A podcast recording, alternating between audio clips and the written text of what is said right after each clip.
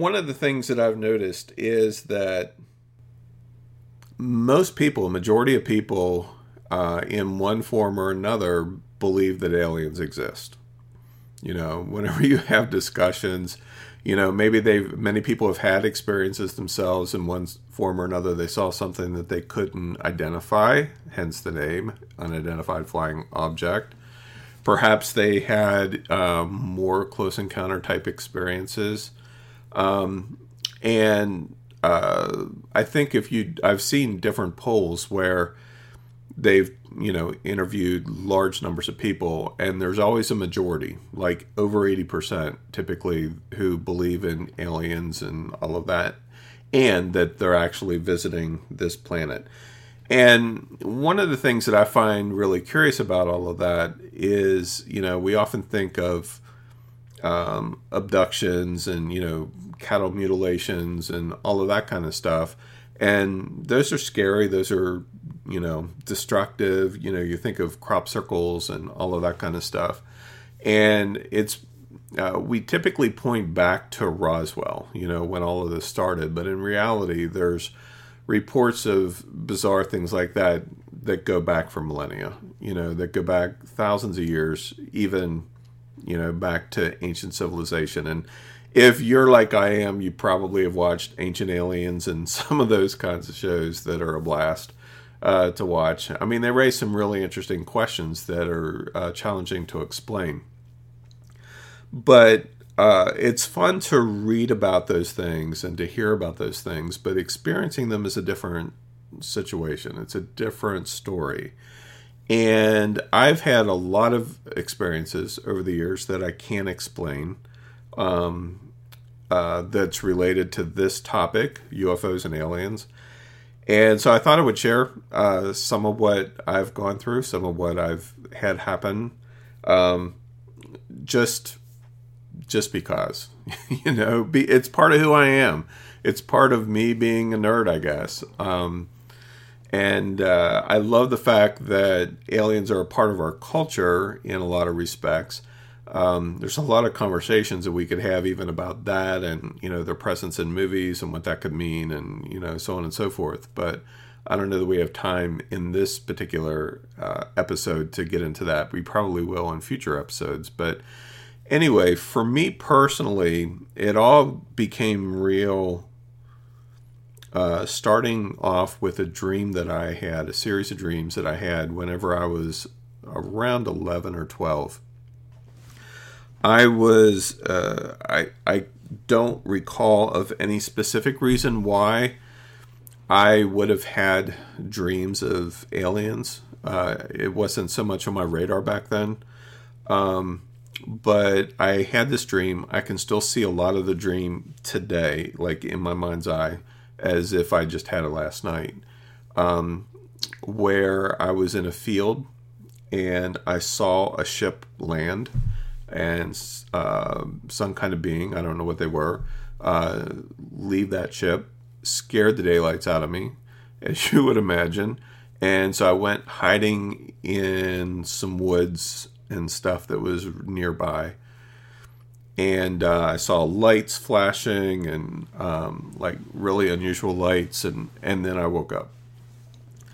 And I had that dream, that exact same dream um, dozens and dozens of times over the years, um, but especially whenever I was young. And so I can't like point to that dream and say that I was actually abducted or not. I mean, I have no proof, if you want to look at it that way, that I was abducted or anything like that. Um, I just found it really curious that I had a dream like that, that was a repeating kind of dream one of the things that I've concluded over the years, you know, we think about abduction and we think about, you know, humans or animals or whatever physically being taken aboard ships and experimented on or impregnated or, you know, whatever.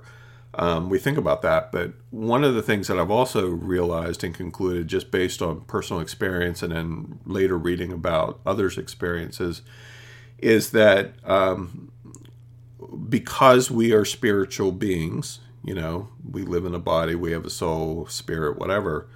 um, that there can also be experiences that we have um, that may not affect us physically, but affect us spiritually, if you want to refer to it that way. Um, call it multidimensional travel, call it whatever you want. Um, but I've had, again, some very interesting things that were later validated uh, in some unexpected ways, and I'll get to those in a little bit. So in 1976, was the year of the bicentennial, um, lots of celebrations. I lived in a little town called Upper Strasburg in Pennsylvania. Here, it's right at the foot of the mountains. It was um, definitely secluded from the main town near where we live now, Chambersburg, uh, but really cool place to grow up as a kid uh, because we were right there in the mountains. So I spent a lot of time hunting and fishing, and my grandmother and my great uncle, and they all lived nearby, and so it was super cool. Um, and so in 1976, it was in July. Um, there was this one particular Saturday night around mid July, and it was really warm outside. There, uh, there was a bunch of us that were just out in front of our house. Uh, our house was kind of like a community house, so it's where all the kids came to hang out. And so we were all just out there hanging out in the street. I mean, there was zero traffic at night in Upper Strasburg, so standing in the middle of the street wasn't an issue uh, back then. And so my dad was out there, my sister and myself, and probably 30 or 40 other folks, um, you know, friends of ours and everything. And we're all out there talking. And then all of a sudden, we, um, I noticed movement in the sky, wasn't sure what it was. And I looked up, and there was this giant, huge saucer shaped object moving over the town. Very slow Size wise, it was probably based on how big it appeared um, from my point of view and our point of view, because everybody saw it. Um, I would guess it was close to a mile, like a mile wide. It was a massive ship of some sort. There were small white lights around the outside edge, and then underneath it, there was a smaller set of rotating lights that were mostly red um, and uh, they would like rotate to the left and then rotate to the right and then left and right and so it was like this circular um, movement in these lights back and forth okay? There was no sound at all.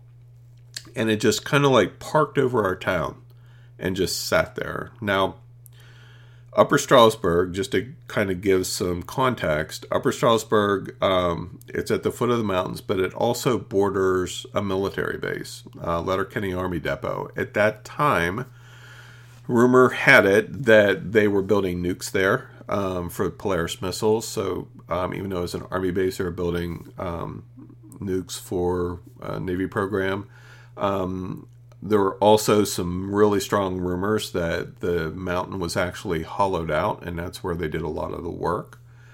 Um, one of my best friends in school, his father was um, the general, basically over the base, or the you know the person who served over the base, and so he would go to work with his dad and hang out in his office and occasionally answer the phone for him. And there was a couple times where like they had a giant map of all the locations for the depot and uh, people had to identify where they were calling from or whatever. And so there were a couple times where he answered the phone and he couldn't identify where they were calling from. And there was a lot of other um, stories as well that you would hear locally that you know kind of pointed to that fact so could it have been a, an experimental government craft yeah, it could have been. Um, it was huge, though. I mean, it was really big. Um, and so we were all standing there watching it probably for a solid five minutes. And then I noticed these other smaller lights in the sky, these like little pin white lights that were moving around in different areas across the valley because where we were, you could really see out um, half decent. And all of a sudden, these little white lights just went from wherever they were and they just like zoomed super fast.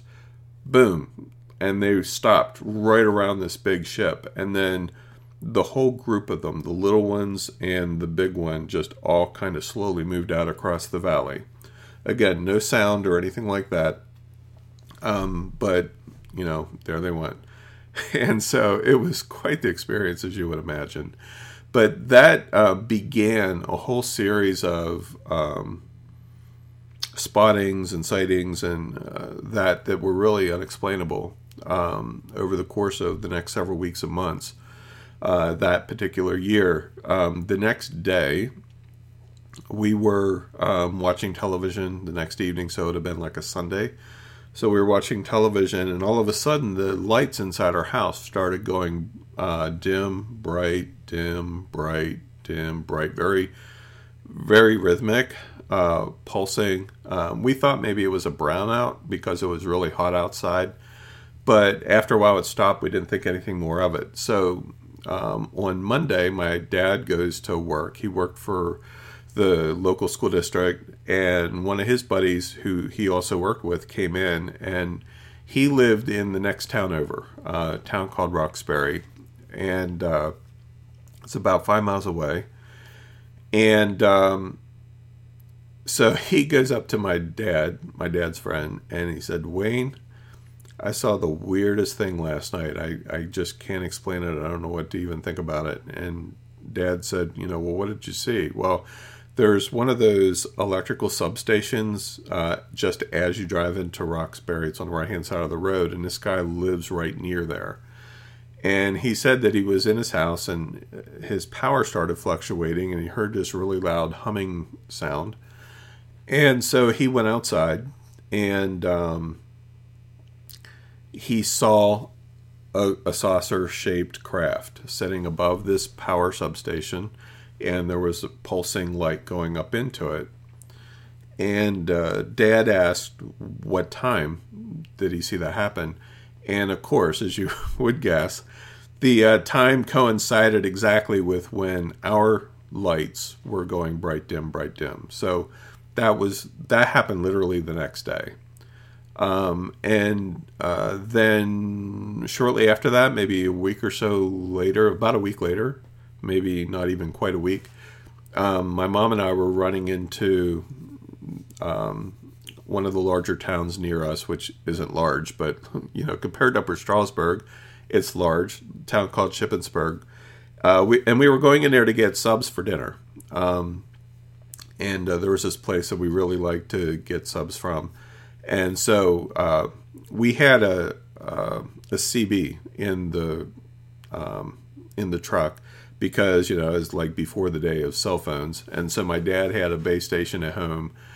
And uh, I was talking to him uh, as mom was driving over to get the sandwiches, and I saw this set of weird lights outside the the um, the truck as we were driving along, and it reminded me of uh, an airplane, although seemed really low because the lights were spaced fairly far apart, but there were no blinking lights like you would normally see on an airplane. It just looked like the wing lights that you know that were on the wingtips, but um, if you imagine the lights flying in a you know like on a plane plane flying forward and you have the wing lights you know so the the lights would be moving forward in that direction, horizontally to each other. And that's what I saw, but it just seemed odd. And so I'm talking to my dad on the CB and I'm describing these lights, and I'm like, they're really weird looking. And, uh, you know, I, I guess it's a plane, but I'm not sure. And I mean, with the couple events that happened the previous week or so, you know, obviously my spidey senses were heightened, and now everything is a flying saucer, right? Um, and so I think that's why the lights caught my eye. Uh, but I'm watching these lights, and all of a sudden they do a 90 degree turn, which of course is impossible. You know, planes don't turn 90 degrees in the sky, at least regular airplanes don't. And I flipped out. Like I'm talking to dad on the CB and I'm like, it's a UFO, it's a UFO, it just turned 90 degrees, you know, and I'm freaking out. My mom's trying to drive and I'm, you know, here I am, this 14 uh, year old kid, you know, flipping out. And so what was interesting though is that the next day in the local paper, um, Shippensburg, was having their festival. They have um, it's like the third week of July uh, every year, and uh, their fair, I guess it is, Shippensburg Fair. And uh, so the next week or the next day in the local paper, there was this article on numerous reports of like six or eight different people reported seeing a cigar shaped object flying toward Shippensburg. And uh, the time again was right around the same time that I saw what I saw. And so it was very, very interesting. And the whole summer, that particular summer, just continued to deliver, if you will, on strange sightings. Uh, we went over to see my aunt and uncle who lived over in, um, in this really secluded area called Upper Horse Valley.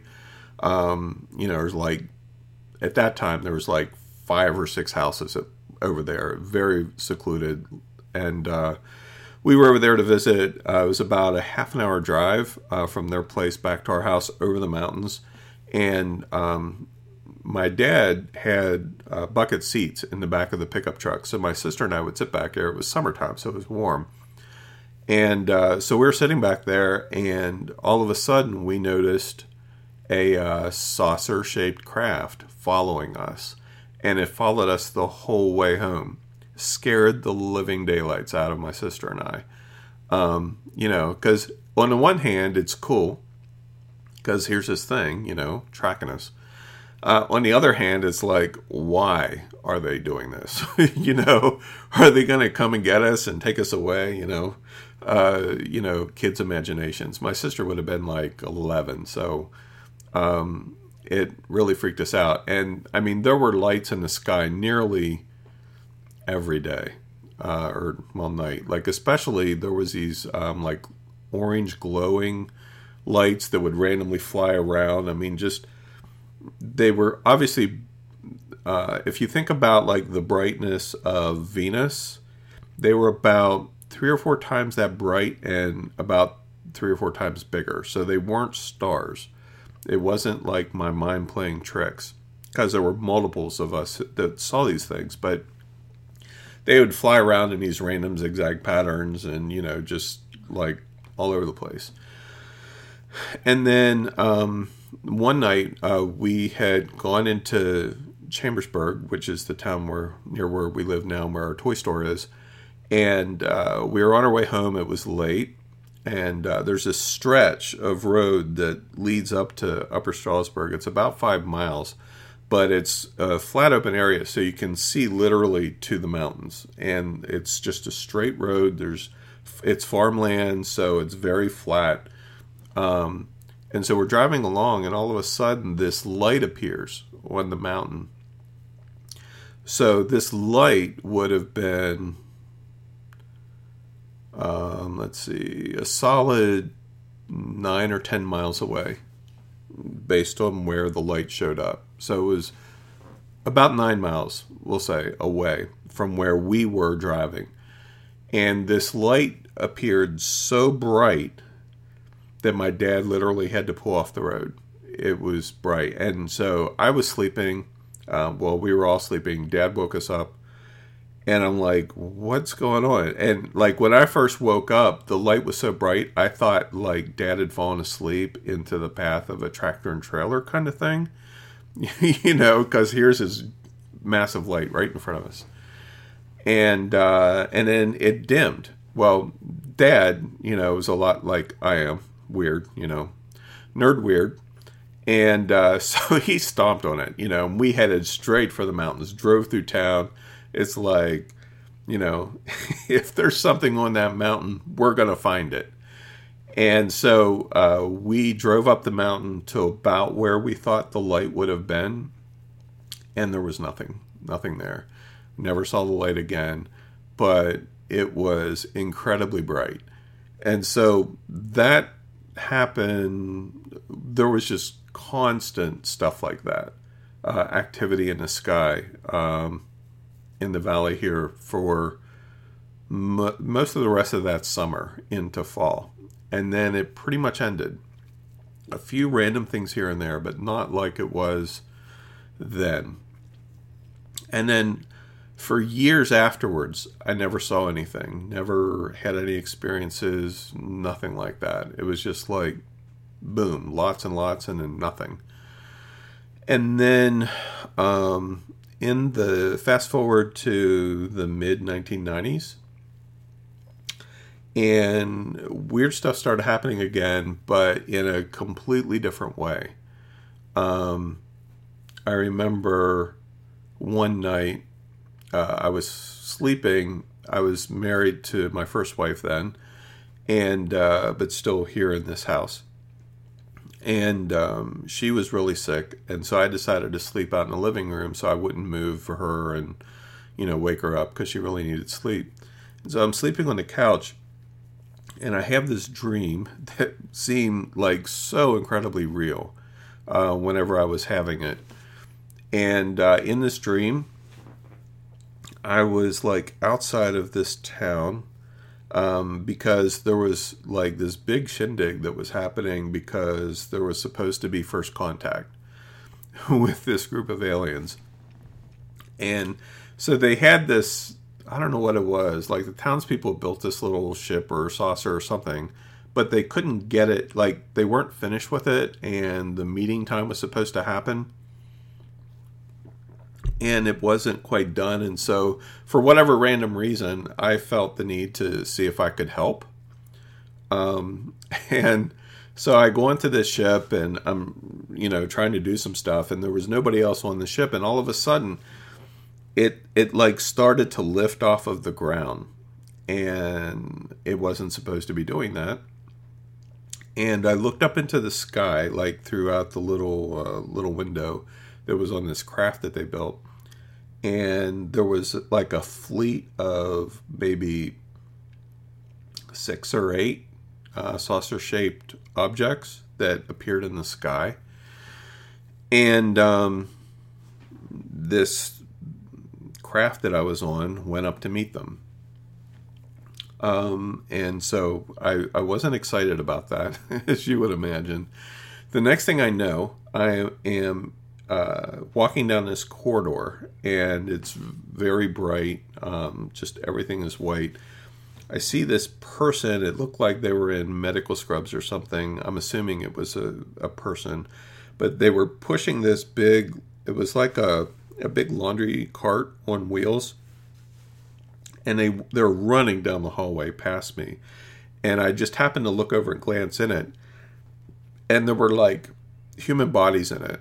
you know, just like random legs and arms and stuff sticking out. It freaked me out. Um, but I was walking down this hall and I noticed at the end of the hall there was this room, and uh, in the room there was a person in there who I recognized, and he looked horrible, and um, he was hooked up to some kind of like a medical device, like a blood transfusion kind of thing, except that um, the liquid that was being pumped into him was like a black liquid and it was going completely through his body like his blood was being transfused. Um, and i remember just like i didn't actually go into the room. I was standing outside the room but the room was all glass so it was very easy to watch it. And what's interesting is that in the uh, dream i was wearing shorts and a t-shirt. Um, which has some bearing a little later on. Um, and so I'm standing there and I'm, and I'm watching this guy and I'm trying to figure out where in the world I am. And I realize that I must have been on like one of the larger ships that I had seen. So about this time, this guy comes up. It was a human guy, um, but he was wearing this outfit that looked like um, almost like a wetsuit that you would wear whenever you're surfing. Um, and so, but it was like literally head to toe. And um, the only skin on him that was exposed uh, was his face, and there was almost like a protective thing even over that. And he walks up to me and he says, uh, he's like, "Hey man, how are you standing there like that?" And I said, What are you talking about? And he's like, Where is your protective suit? And I look down and I'm, I'm like there in my jeans or my shorts and t-shirt. I'm like, I don't know what you're talking about. And he's like, I don't know how you, I don't understand how you can stand there like that. And I said, like what? What are you talking about? And he's like, your skin is exposed. And whenever he said that, it felt like every pore in my body exploded at the same time. Uh, so much so that it woke me up. And I jumped off the couch. I mean, like I woke up with a start, you know. Whenever I opened up my eyes, the entire room was glowing green. I'm not kidding. I was awake. I wasn't still part of the dream. The entire room was glowing green. It scared the daylights out of me. So I made the executive decision after laying there terrified for several minutes uh, that I didn't care how sick my wife was. I'm going back to bed. At least I'm with another person, right? And so I went running back to the bedroom and uh, climbed in bed. But what's interesting is a couple weeks later, we were uh, camping in Virginia. We had met up with some friends, and so we were in a tent. And um, another similar experience happened. Um, this time I wasn't on a ship, but I was having a conversation with a friend of mine who was actually there camping with us, and we were talking about aliens and you know experiences and stuff. And I was sharing with him this story that I just shared with you, and uh, he said, "Oh well, you think that's cool? Check this out." And he takes his hands and puts it on my chest and again i felt this like exp- explosion kind of thing and uh, i couldn't move like i was uh, pinned to the floor of the tent and um, it kind of freaked me out a little bit because you know i was like i felt like i was physically pinned and eventually i woke up and and you know so the next morning you know i see him and he comes over and we were making breakfast or something. I'm like, did you have any weird dreams last night or anything? Because, you know, this is what happened to me.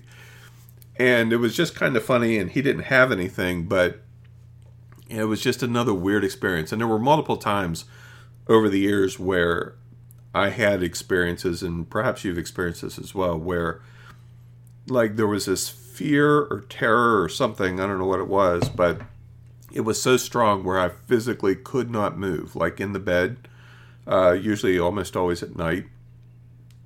Couldn't move, pinned to the bed, couldn't speak. Like it was like my larynx was frozen or something. You know, I couldn't talk. And uh, those of you who know me at all, you know, I'm a bit of a control freak. I like to be in control. And so these experiences were very out of control. were they real? Was it just a dream? Was I physically abducted? Was I spiritually abducted? I don't know. I honestly don't know. Um, what I do know is that they were bizarre. Um, and as you would imagine, there's more. So, um, I had a series of experiences that at the time they happened, I chalked them up. This would have been uh, shortly after these other experiences. No, actually, timeline wise, I guess these might have been before the camping experience. Thinking about timelines here. So it was in 1996, 1997, around that period of time. I started having a series of experiences, for lack of a better way of describing them, we'll call them visions. And I could tell whenever they were coming, um, most of the time, um, and they were very curious to me.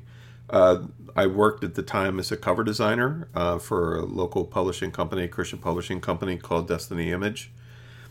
And um, the first thing that happened was I was designing a book cover and I was stuck. Like I couldn't I just couldn't get a design that I was happy with. And so um, I had put my head down in, in the office. There was another uh, guy in there working with me, Jeff, um, who I was training as a designer. And so I just put my head down. And the moment that I did, um, all of a sudden, I'm in another place. Uh, very real. Uh, I can see it as plainly now as when it happened, and you're talking 20 years ago uh, plus. I put my head down, and I'm standing on this seashore, and it's a place that I would visit many times after this first time.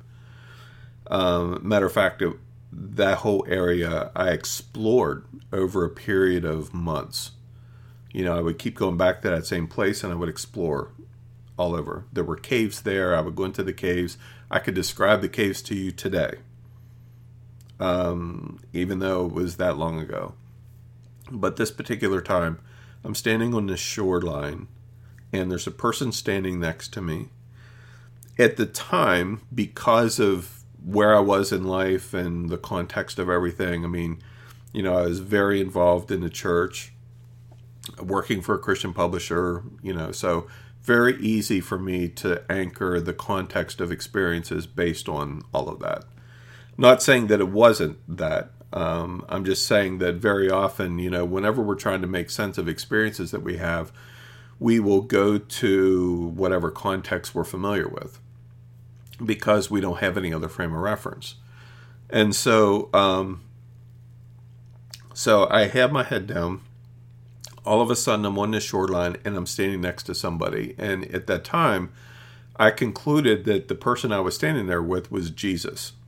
Now, whether it was Jesus or somebody else, I don't know. But that's the conclusion that I came to. And so I'm standing there, and this man asks me, What do you see?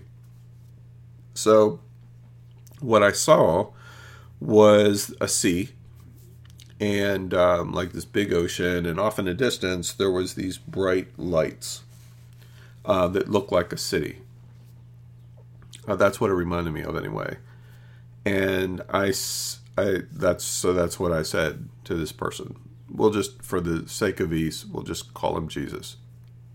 So I told Jesus, I see a sea, and there looks like there's a city off in the distance with bright lights.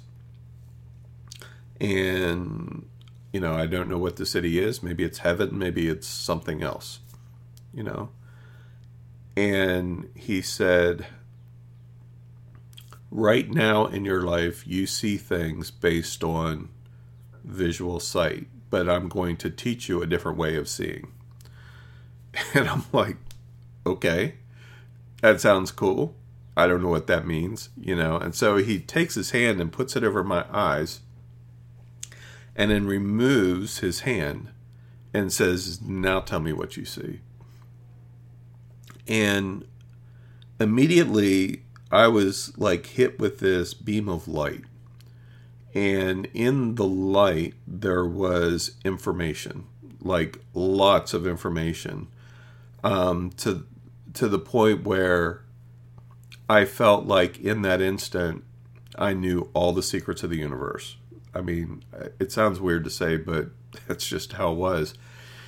And it startled me so much because the light was so intense and the knowledge was so intense that I literally jumped up from my desk.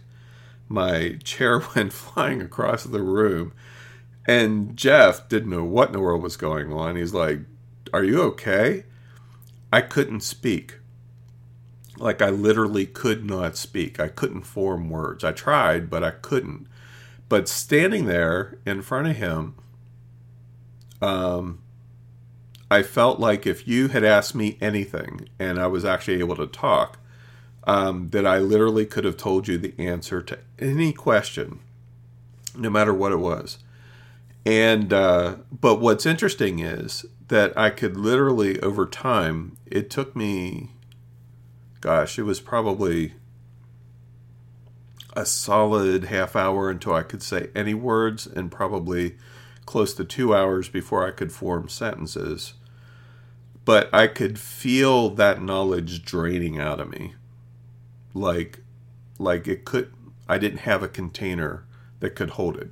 You know, like a a sand bucket that has holes in the bottom. I mean, that's kind of what it felt like. I like I could literally feel it drain out of me, and uh, it was a crazy experience. Um, in that same general period of time, um, I had uh, another experience where uh, I would I had come home from work and I put on some violin music. There was an artist back then that I really enjoyed, and I just put my head down, uh, laying on the couch, or like I was sitting on the couch, but I had my head laid back and I had um, this music on. And so it was very chill, very relaxing. And uh, all of a sudden, once again, I'm in this place. I'm in another place. And uh, it was a very large cavern-looking system, except that there was this this uh, ginormous dome-shaped building uh, within this cavern. I mean, the cavern was massive, but the dome-shaped building, I don't even know how high it would have been. 30 or 40 feet high, maybe. I don't know. It was big, bigger than what you would imagine to go over like a football stadium. It was that big. And uh, this woman walks up to me and she says, uh, Hi, I'm Ruth. And I said, I'm Tony. And she said, Oh, I know who you are. I have something to show you. And so we go walking along and we go into this dome shaped building and we're walking around the outside edge. Well it was inside but around the you know the edge of the dome. And i'm looking around and it's just full of people and there's like people flying around in the sky you know or well not sky i guess it was toward the top of the dome and all that kind of stuff. And they're flying around and everything. And uh I said, What is this place? And she's like, Well, we don't have time for that now. I'll tell you later. And so, about that time, my uh, one of my kids comes out and had some question to ask me. And so they start shaking my leg. Hey, dad, dad, dad. And I woke up out of that experience. It was very startling almost. And I'm like, what? What what do you want? You know, uh, very disoriented. Um, and so you know, like, can I go do whatever? You know, and I'm like, yeah, of course. You know, fine. And so then I laid back down again. I closed my eyes, and I was instantly where I left off, like instantly, and to the point where I actually apologized to Ruth, and I said, uh, "Sorry about that." And she's like, oh, that's okay. I understand what it's like to walk in two worlds. And I thought, what a weird thing to say, you know. So, anyways, Ruth and I keep walking, and uh, she points me to this tunnel hallway thing. And she says, um, You need to go through there, and you'll know what to do after. Uh, there's somebody I want you to see. And so I go through this tunnel, and the tunnel was really interesting because it had like these dim lights hanging down from the ceiling. Uh, and then there were like these 3D shapes that were moving in the air um, and like on the sides and everything. And I couldn't tell what the shapes were. But um, they were there nonetheless. And so finally, I got through this tunnel, and I there's this door I walked through, and the door opens up into this massive wooden room. Um, like I don't even know how to describe the size of it. It was just huge, huge to the point where there were like trees in there and waterfalls and stuff. But yet there was like wood paneling and everything. And I see this guy again look looks like Jesus way off in the distance and he sees me come out and comes running over and and he's like, uh, "Oh, good, you're here." like, yes, I am, I guess. And uh, so he's like, "Do you want to meet him?" And I'm like, "Meet who?" You know, Do you want to meet him? And I'm like, Yes, I think, you know. And I, as we're walking over, I realize again, context. Okay, that's all I have is context. That Jesus is about to introduce me to God. That was the conclusion that I came to then. If that's really what it was, I don't know. I mean, again, we're talking about aliens, so it could be anything. But again, context. You know, when you don't have a frame of reference to for something, your mind defaults to what's familiar. Very important note whenever you're having bizarre experiences. So I go over there, and um, this person, Jesus, says, Go ahead, ask him anything you want. Anything. And, you know, it's like, do you ever get put on a spot to where you think you're standing in front of the creator of the universe and all of a sudden you get to ask anything? Like, total blank slate. Boom. Nothing in my head whatsoever. and, uh, and so I look back at the doorway where I come from, and the only question that could come into my mind was, what was what was that back in the tunnel? Like, what was I seeing in the tunnel? And so, and that's what I asked. Like, what was that in the tunnel? And immediately, I was out. I was present, awake. Everything was gone. And I'm sitting there and I'm thinking, what in the world just happened? You know, and then I started beating myself up about it. It's like, duh, stupid. Next time you're facing the creator of the universe, do not ask them what's in the freaking tunnel. You know, it's like anything I could have asked. You know, what's secret of teleportation? Or, you know, I came up with a lot of great questions after the fact, but it was just a very interesting experience. And I had a lot of experiences like that. Like I mentioned about exploring this one cave and um, I went back there dozens of times, and every time I would go to a different section, I would explore it. And I chalked it all up as Tony's weird, you know, weird shit happens, and, you know, and chalked it all up to that. So, fast forward to a couple weeks ago. So, this is over 20 years ago that those things happened. Fast forward to a couple weeks ago. And by the way, I mean, there's, I'm leaving out some things just because we don't have time and because um, there's other things that I've seen. Like I was driving down to, uh, through Southern Virginia once uh, on a road trip, and I'm talking to Warren Whitlock. Some of you may know him. Excuse me, know him. And uh, I had this silver saucer literally fly right in front of my car, zipping all over the sky and everything. And I'm talking to Warren. I'm like, "Holy crap! There's a UFO out here." And he's like, "What?" And then we went into this long conversation about whether they exist and all that. It was funny, but so you know, other things have happened, but so a couple weeks ago, there's this uh, show that I watch on a site called Gaia.com. I don't know if any of you are familiar with the site or not. It's it's a really cool site that has a lot of different types of alternative thought type shows. So they talk about aliens, they talk about ancient civilizations, they talk, but they also talk about spirituality, yoga. I mean, you name it, all kinds of interesting things. Uh, it's a very very eye-opening site. But anyway, so there's a show on on Gaia that I really enjoy watching called Cosmic Disclosure, and um, a guy who I've admired for years and have read his books, uh, David Wilcock, is uh, uh, the show host, and then he has this other guy on named Corey Goode, who is uh, he's presented as a whistleblower from the secret space program. I'm not going to unpeel any of that. Uh, you can go check it out.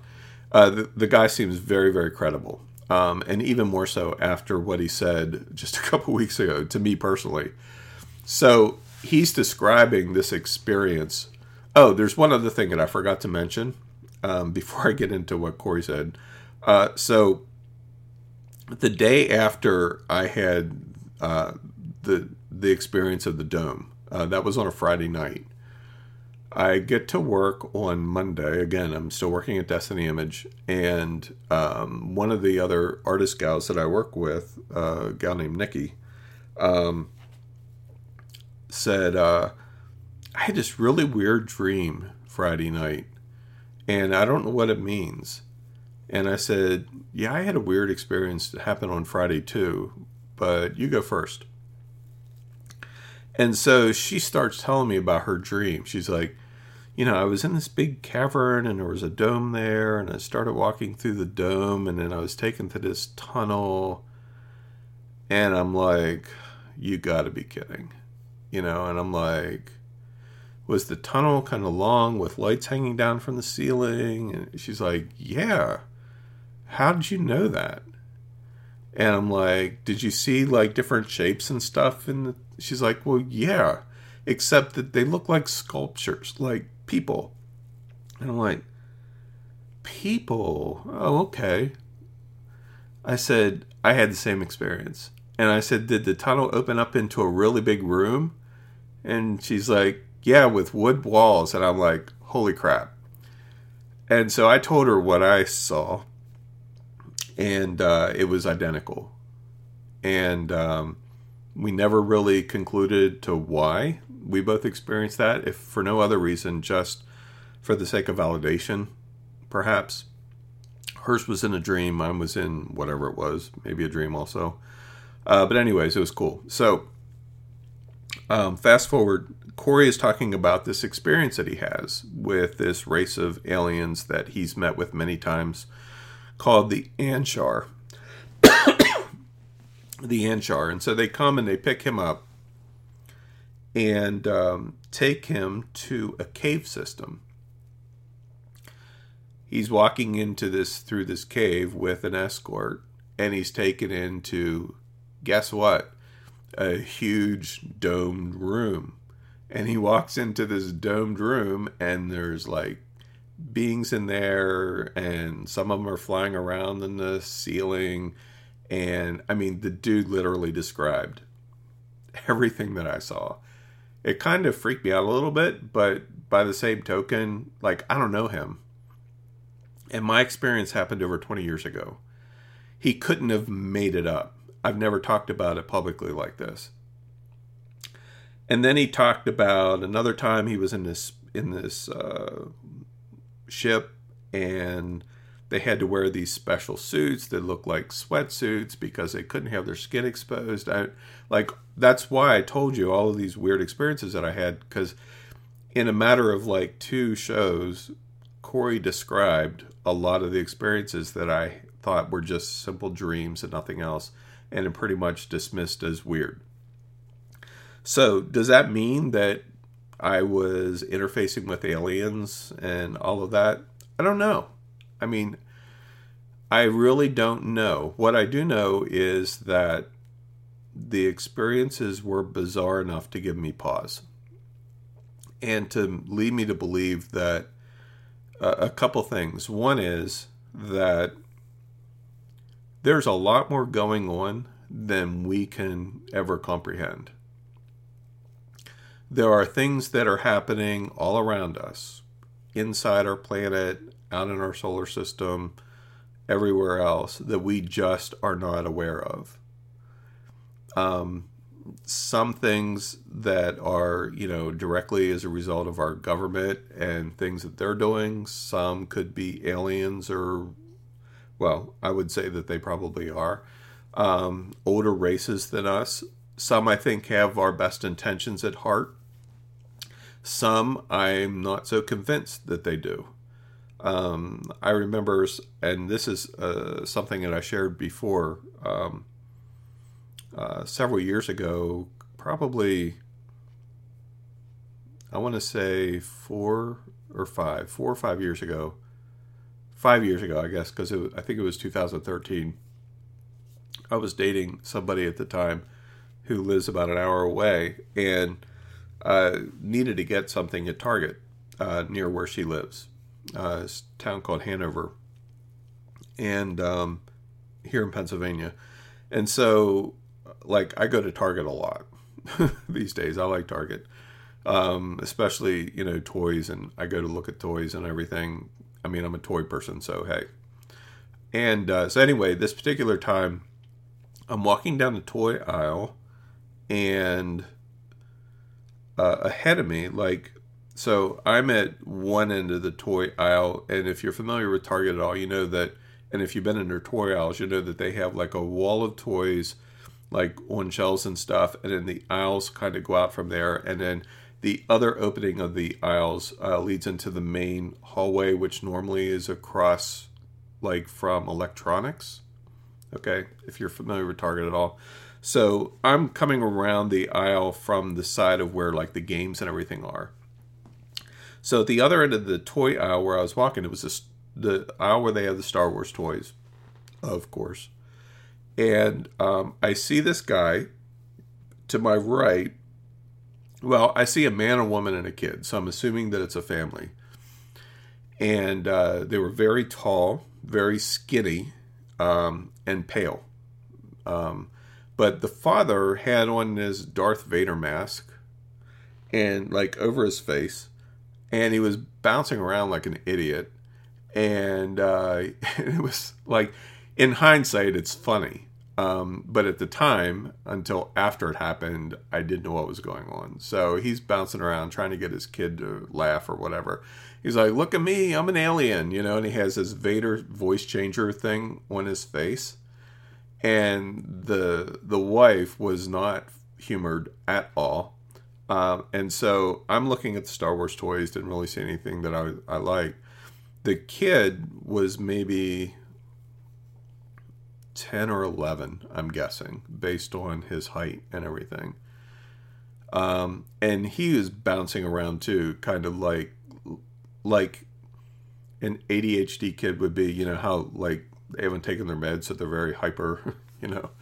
Uh, so this kid was very hyper, and uh, so he's like all over the place. And I'm walking. I passed a dad, and I'm coming up on this kid, this kid and his mom, and all of a sudden the mom was like slightly taller than I am. I'm five foot ten, so she was maybe six foot six two, something like that. And uh, but again, very, very skinny, like almost anorexic type skinny, and uh, very pale skin. The mother reaches out and grabs hold of the boy by the shoulder and pulls him back to her. And uh, she says, Alexander, move out of the way so the human can get by. And I'm like, you know, at first, you acknowledge, you know, that the mom is moving the kid so you can walk by. But then as I'm walking by, I'm like, wait, what did she just say? what did she just say? You know, so the human can get by, you know, and it was like, holy crap, you know, what just happened? You know, and so I just kept walking, like, I don't know that I want to know right now, you know, who those folks were. Maybe they were just messing with me, but she was very stern. So I don't think she was like trying to get a rise out of me or anything, but um, it was different. And uh, and if you go back like on my Facebook timeline, however five years ago, um, I posted about it like literally right after it happened. And so like the phrases she said may not have been exactly it, but it was something to that effect. You know, move move so the human can get by. And uh, so does again, does that mean that they were aliens and that aliens now live in Hanover, Pennsylvania? Who knows? You know, like I can't say for certain. I don't. I've never taken any photos of flying saucers. Although there was this one day when I was a kid, we were launching model rockets, and my dad and my uncle were standing there watching. And Dad had my camera, so around the same period of time, I was fifteen or sixteen, and uh, we had launched a rocket, and I'm chasing the rocket. And I come back, and Dad and my uncle are just standing there, like looking up in the sky, and I'm like, I got, I found it and they're like, "Oh, that's not what we're looking for." And I'm like, "Well, what are you looking for?" And Dad said, "Didn't you see it?" And I'm like, "See what?" Well, they had seen this massive flying triangle that had gone over the town. Um, you know, I'm launching model rockets. They see this massive flying triangle, and it just flies over the town fairly slowly. And dad's like, You didn't see it? I'm like, No, I was looking for the rocket, you know? And I'm like, so I looked over and he had his my camera around his neck, and I'm like, "Well, did you get pictures of it?" And he looks at me, and he looked down at the camera, and he looks back up at me again. He's like, "It never even occurred to me." I'm like, "Dad, come on," you know. So I guess that's like the closest I ever got to a picture of my dad not using my camera. Um, so you know, I I can't offer hard, hard, cold evidence other than my own experiences. But I trust my experiences. I trust, uh, like, I know me very well, and I'm very um, level headed, very intellectual, very researchaholic kind of person. And I know that um, even though some of them sound kind of fantastic, I know that they're not unique and uh, compared to everyone else on the planet. Um, and perhaps on another show we'll talk about ghosts and spirits because I've had a lot of those uh, experiences as well. But I want to take a couple minutes here. We're coming up on an hour um, from when I actually talk with the mic on. uh, but I want to read down through some of the uh, comments and everything uh, just to see what some of you have um, have shared. Um, Christine says, My friend's grandpa was head of the UFO Society in Australia when I was a kid. Uh, we had fascinating conversations, and he showed us some interesting footage of supposed aliens. And uh, she said she loved it. Um, and she said when he died, out of the blue, everything was in order. His wife didn't know, didn't have to worry about sorting paperwork, etc. It's as if he knew um, and she believes that he was taken. Could have been.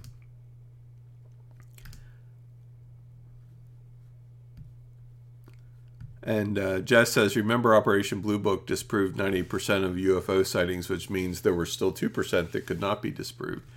Yeah, and there's a lot more than that. Um, uh, you know, just lots have happened. Um, and then Mavis says, uh, let's see, there's a UFO sighting in Shippensburg, PA, January 28th of 2016. So that's cool. I, I must have missed that one. Um, and Irene says, have you heard of MUFON? Of course. You know, definitely.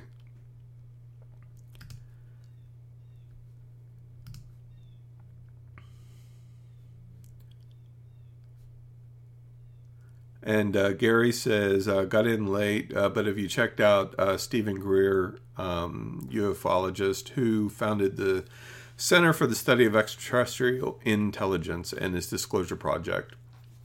Oh yeah, I'm I'm very familiar with with all of those guys. Yep, I follow them all. Um, let's see here.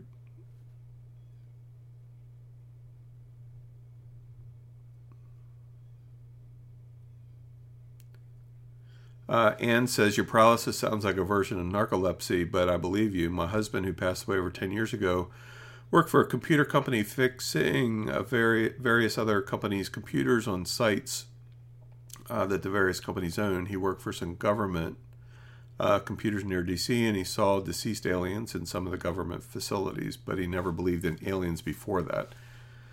Yeah, there's lots of stories like that, and uh, Irene uh, mentions here uh, everything that I've read and heard. It's said that they come to you as a dream. Yeah, one thing that uh, that reminds me of something. Um, one night, I was. This is again probably 12 years ago, maybe something like that. Um, I was laying in bed one night in the uh, middle of the night. I'm awake. I couldn't sleep. I don't know why I was awake, but I looked up in my room, and it was obviously dark because it's the middle of the night. And these uh, blue glowing spheres come into my room, like through the window, and they're just like pulsing and they're floating and all of this kind of stuff. And at the time, we were having a lot of really bizarre freakish kinds of experiences happening here, um, which we'll save that for another show. But I was like fed up with weird at that point, and so here's these glowing blue spheres, and I'm like, you know what? I'm over it. you know, I've I've had enough weird. I'm over it. And so I remember sitting up in bed and pointing at those things and saying, "Get out of my house." You know, like I'm tired of this. Get out of my house.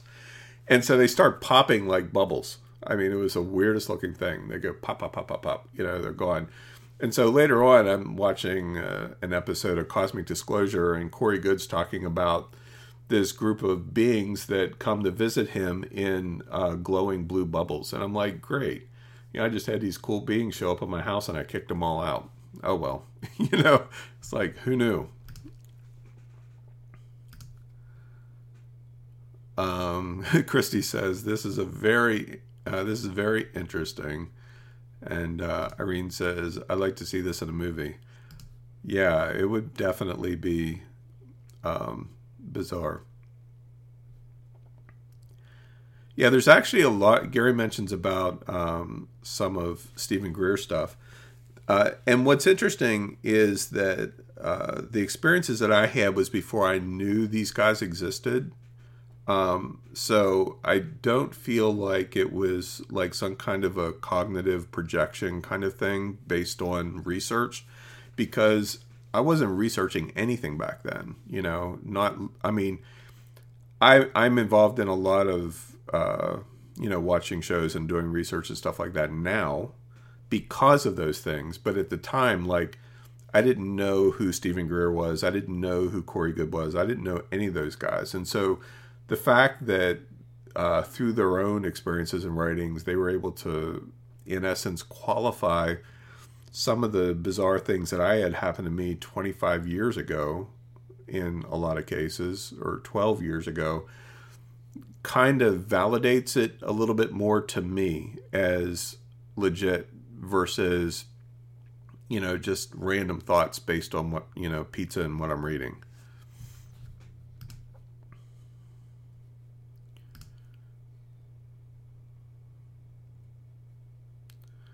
Uh, Vicky says that validation is so much fun. Had an experience in the Great Pyramid of Giza, and it's so interesting to hear people talk about the same experience without anyone prompting them. Yeah, yeah, exactly. And uh, Anne says uh, maybe not call them aliens, rather otherworldly beings. Yeah, I'm cool with that. Uh, actually, I mean, you know, I've read and heard reports that there's thousands of races, and it's really not hard to believe if you think about it, you know, and they talk about genetics and, you know, all kinds of weird things like that, that they're experimenting on the human race and everything. I mean, you know, it's possible. I, I'm not saying that I doubt that at all. You know, some people even say, you know, that folks uh, on the earth who have Rh negative blood type, you know, are definitely have been tinkered with by aliens and stuff. Well, my mom has Rh negative blood, you know, so it's like who knows? I, I told her one day I, she was here for breakfast. I was like, guess what, mom? Chances are very likely that you know you have some alien DNA in you. And she's like, well, that would explain some things. I said, yeah, like me. that would explain my weirdness.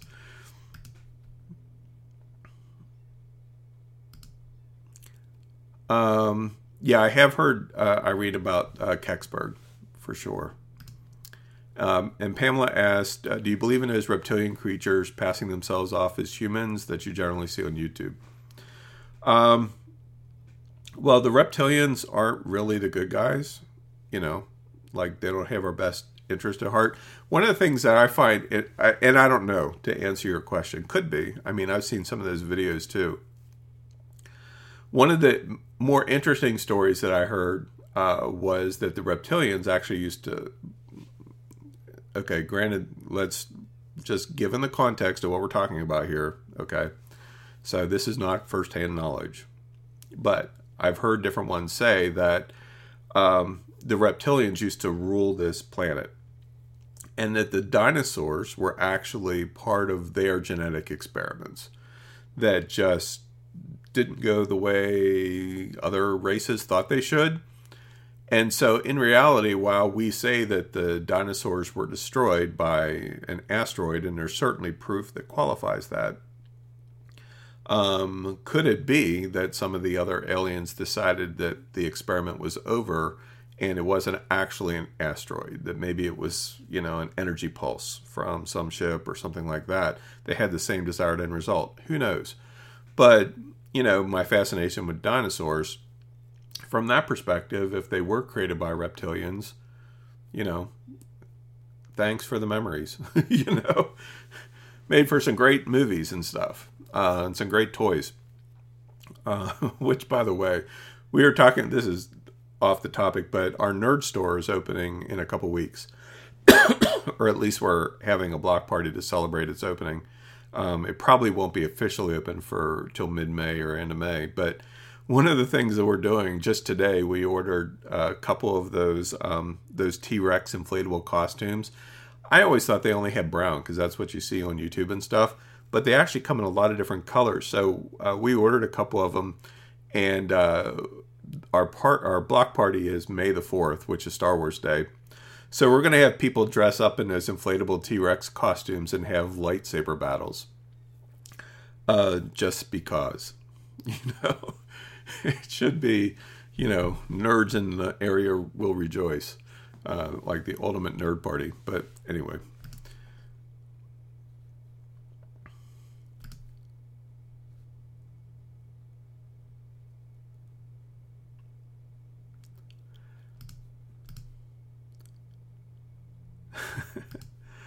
yeah, lots of you are sharing experiences, which is really interesting. Um, Val, uh, Val asked a good question. She says, "So, how have all these experiences affected you in your life?" Great, great question. So, um, one of the things that I, I would definitely say is that it I it's expanded my uh, consciousness in in ways that I don't think it could have expanded uh, apart from those experiences. Um, you know, it's very easy for us to fall into a trap of status quo and believing what we're told. And, you know, we're told to not question anything. Um, you know, I'm doing this because that's the way my parents did it and their parents and so on and so forth ad infinitum. And uh, I've always been very curious, as I mentioned in the last show, um, like crazily uh, curious. I've always questioned everything. And uh, I see that as a strength, not a weakness. You know, uh, I'm also not one who's like, uh, who's given to, um, uh, at least not easily, to worry and stress and those kinds of things. Um, I, that's a positive quality that has developed in me over the years that I think I would de- definitely attribute to some of these experiences that they've taught me that um, you know it, it's real easy to fall into a trap of stress worry fear all of that. But none of those things move us forward to the types of people that we want to be. Like nobody raises their hand and says I want to become the most stressful person on the planet because that's what I aspire to be. Nobody says, I'm not worrying enough these days, you know? I got to find some more stuff to worry about. Like the exact opposite is true. And the reality is that worry and stress and all a lot of that kind of stuff is often based on fear, fear of the unknown. Um, but it's also based on fantasy for the most part we make stuff up in our heads that could be true, that could happen, you know? And like the way I look at it is that if it may not happen, then why even give it the time of day? Like, why worry about it? Why stress about it? Um, but by the same token, having bizarre experiences like this, it also makes you think way outside your box. Like, okay, so one of two things I'm crazy. Uh, maybe a couple things. I'm crazy. I eat too much pizza late at night. you know, um, or something happened that I can't explain. and um, I remember one time, uh, my first wife was very intuitive.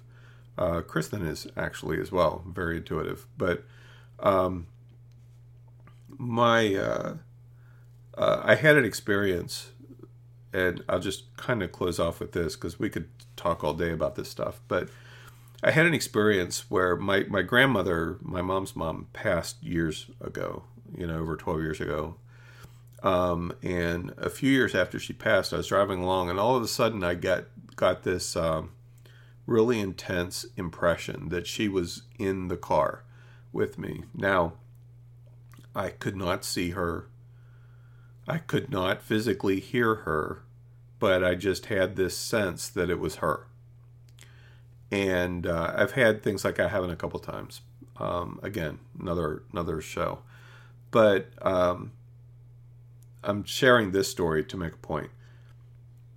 Uh, I said, "Grandma, is that you?" And she's like, "It is. I have a message for you to give to your mother."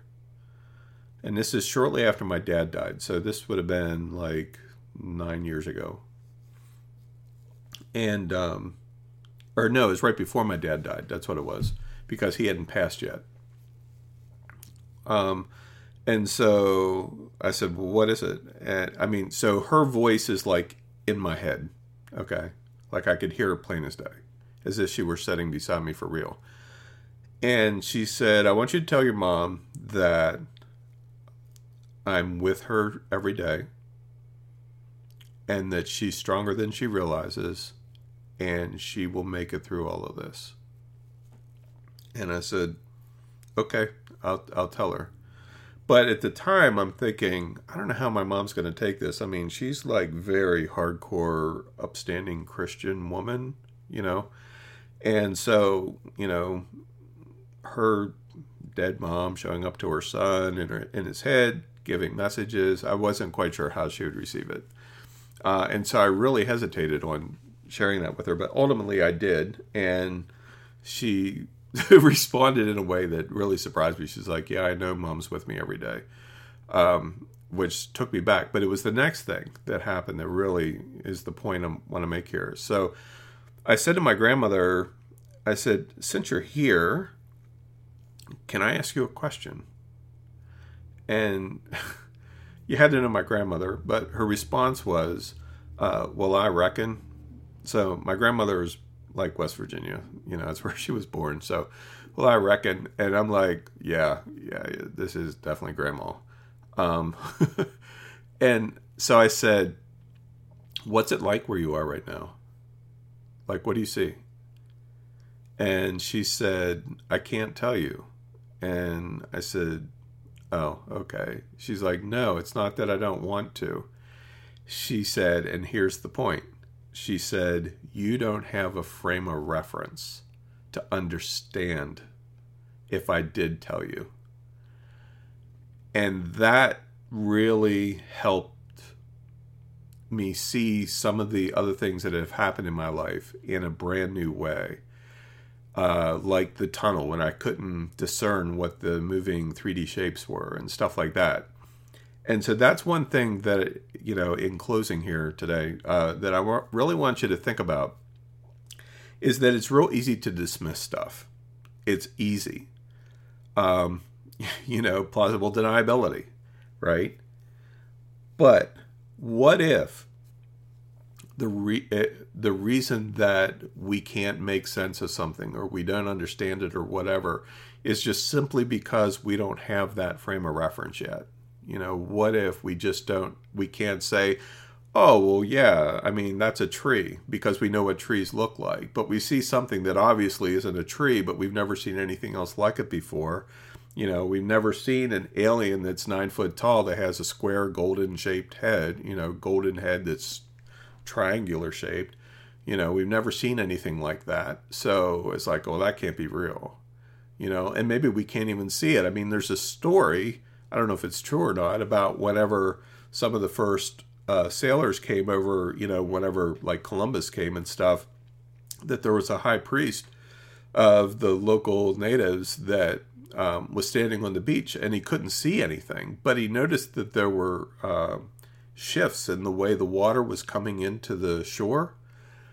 And eventually, after a couple days or weeks, I forget how the story goes now, he he realized that there were ships, that there was something there, and he could actually see them. But he had no frame of reference. They didn't know what a sailing ship was with masts and sails and all that kind of stuff. And so, because of that, it was invisible to him. Now, I don't know if that story's true or not, but it, it's interesting nonetheless.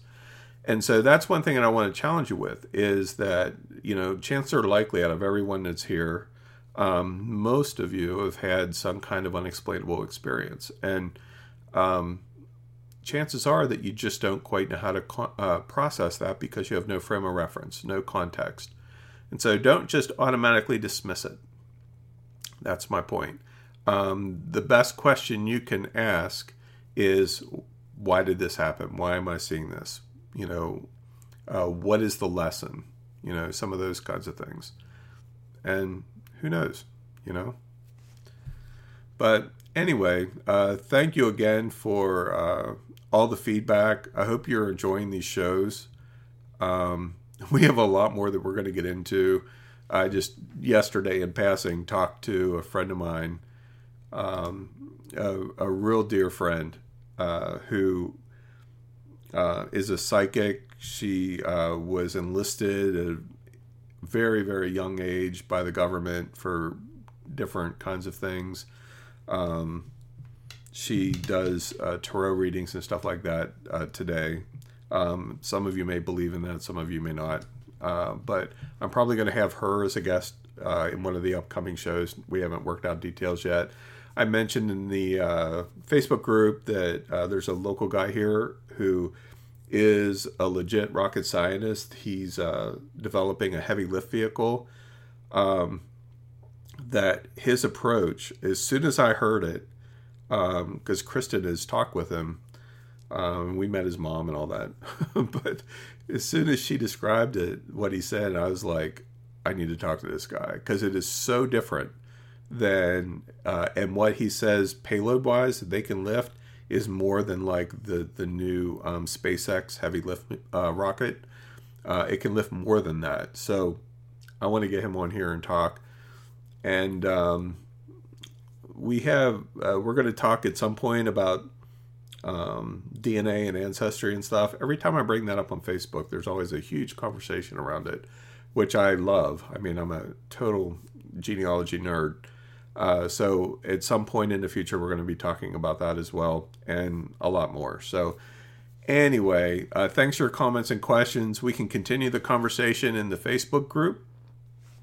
Um, the replays, uh, Thumper, it's good to see you here. Um, you can uh, watch them on SoundCloud uh, or on iTunes uh, as podcast. Um, there's links on the main website, uh, Nerd Unscripted. If you scroll to the bottom of the page, there's links there to SoundCloud and to iTunes, uh, right to where the shows are being archived. So um, you can catch them there anytime. There's no charge. Everything is free. And uh, I should have the recording for this up sometime later today. So, anyway, thank you all very much. That's all that I have now for Nerd Unscripted. We'll see you next Tuesday at 10 a.m. Eastern.